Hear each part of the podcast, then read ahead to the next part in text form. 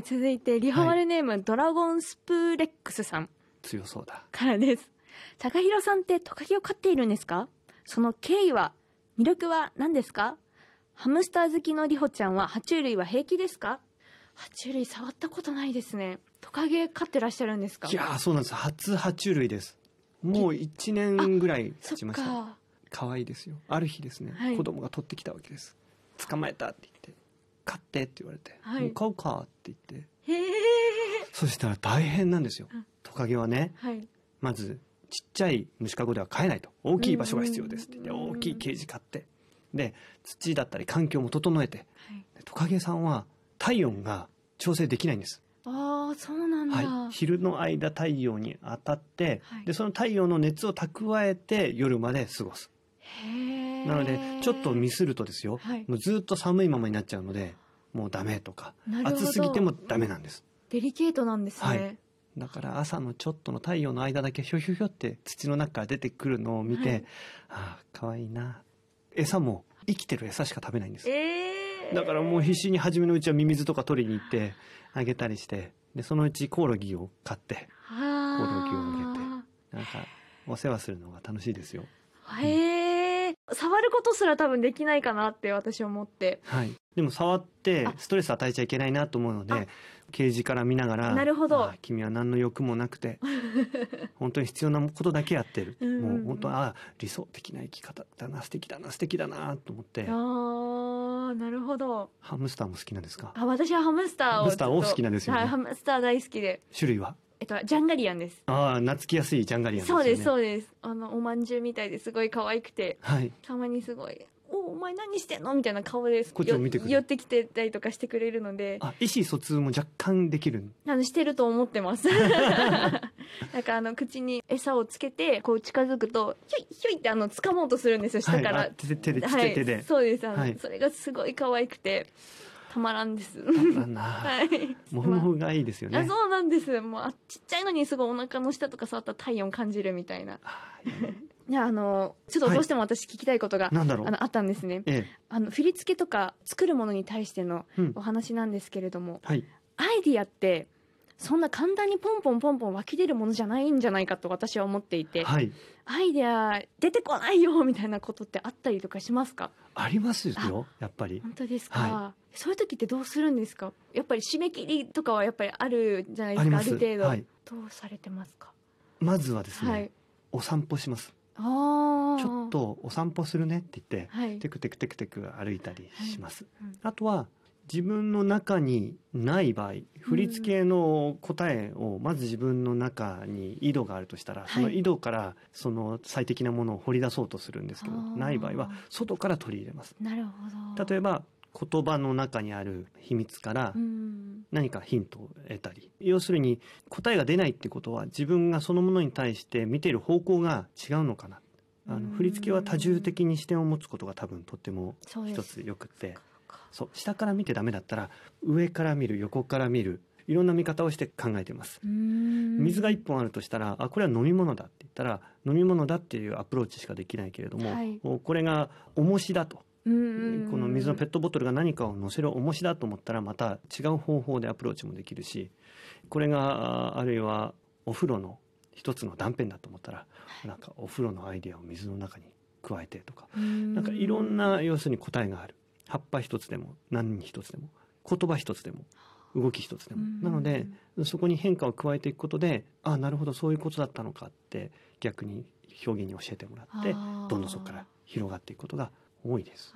外ばっかりじゃなくて身近にも新しいアイディアが潜んでるというかそうです見つけられるってことですよね。見る角度を変えてみる。ああなるほど。そうすると、あ、本当にいい答えはここにあったのかああってことが多いです。そうですね。それが楽しいんですよ。もう何でもできちゃったらね、うんまたあれなんですね。うんあーちょっと無理だ、無理だって思った時に、なるほど、そういうことだったか。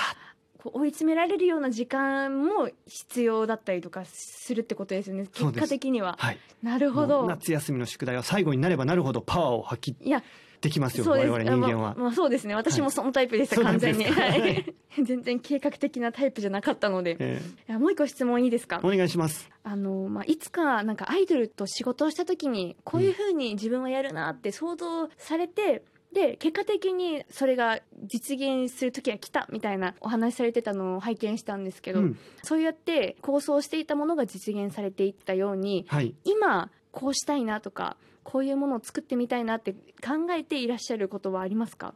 え今この瞬間だとはい。鞘師さんに振り付けでご一緒したらどんなことができるんだろうってえ今は思ってます。ー、今まさにですか、はえ高弘さんにじゃあ振り付けしてくださいって言って実現する可能性があるってことですよね、い、はい、わお。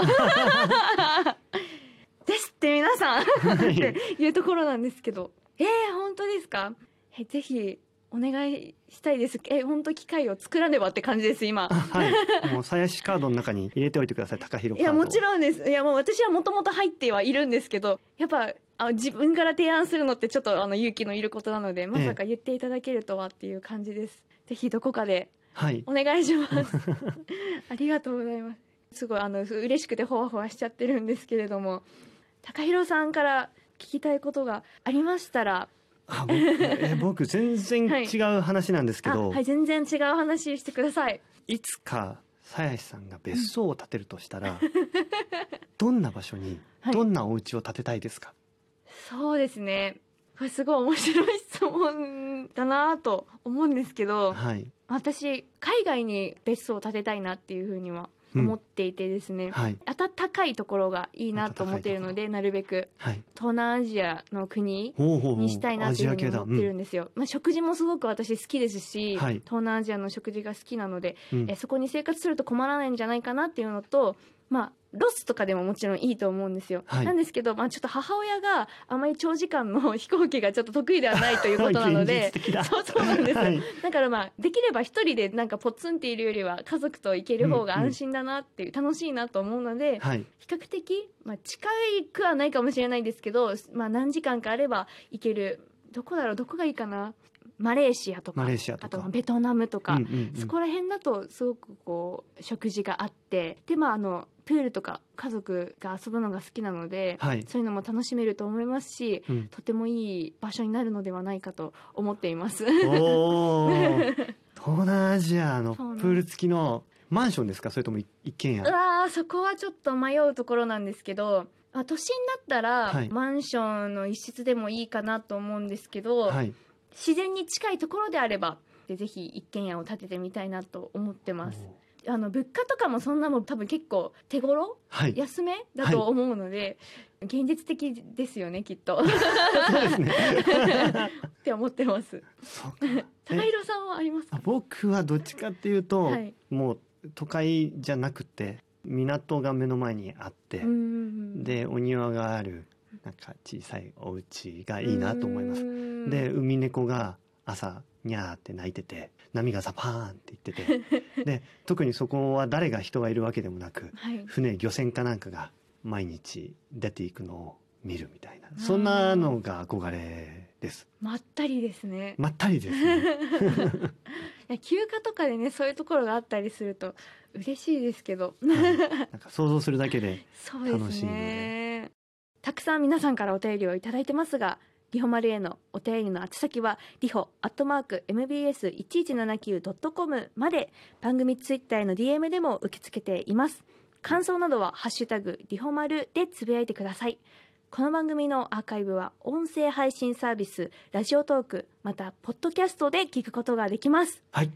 鞘師里穂と高弘とダンサーの高弘さんをお迎えして先週と今週2回にわたってお送りしていきました、えーもう本当に時間が足りないんですよね。喋ってるともう一個の話で、そうなんです、はい、な3んか時間ぐらい話したい。そうなんです。なんかもうたくさん聞きたいことがある上に一つの話で掘り下げれば掘り下げるほどじゃあこれはっていうえーなんか感じになってくるんですよね、はい。だし私あのダンサーとか専門的に関わっている方と、はい。あのこうやってあの深くお話しできる機会って今まで本当になかったんですよ。はいだから今すごい自分熱いなっていう 熱くなってるなっていうはい。感じがしたので、まあ、きっとあの聞いてくださってるリスナーの方も今日暑いなと思ってくださってると思うんですけどうん。なんかそういうエネルギーが湧いてきました。よかった。はい。高弘さんはいかがでしたか？いやーこんなにまっすぐな方だとは思いませんでした。もうまっすぐ輝きのストレートボールを投げてこられるようなそんなタイプの方です林さんは。あありがとうございます、はい。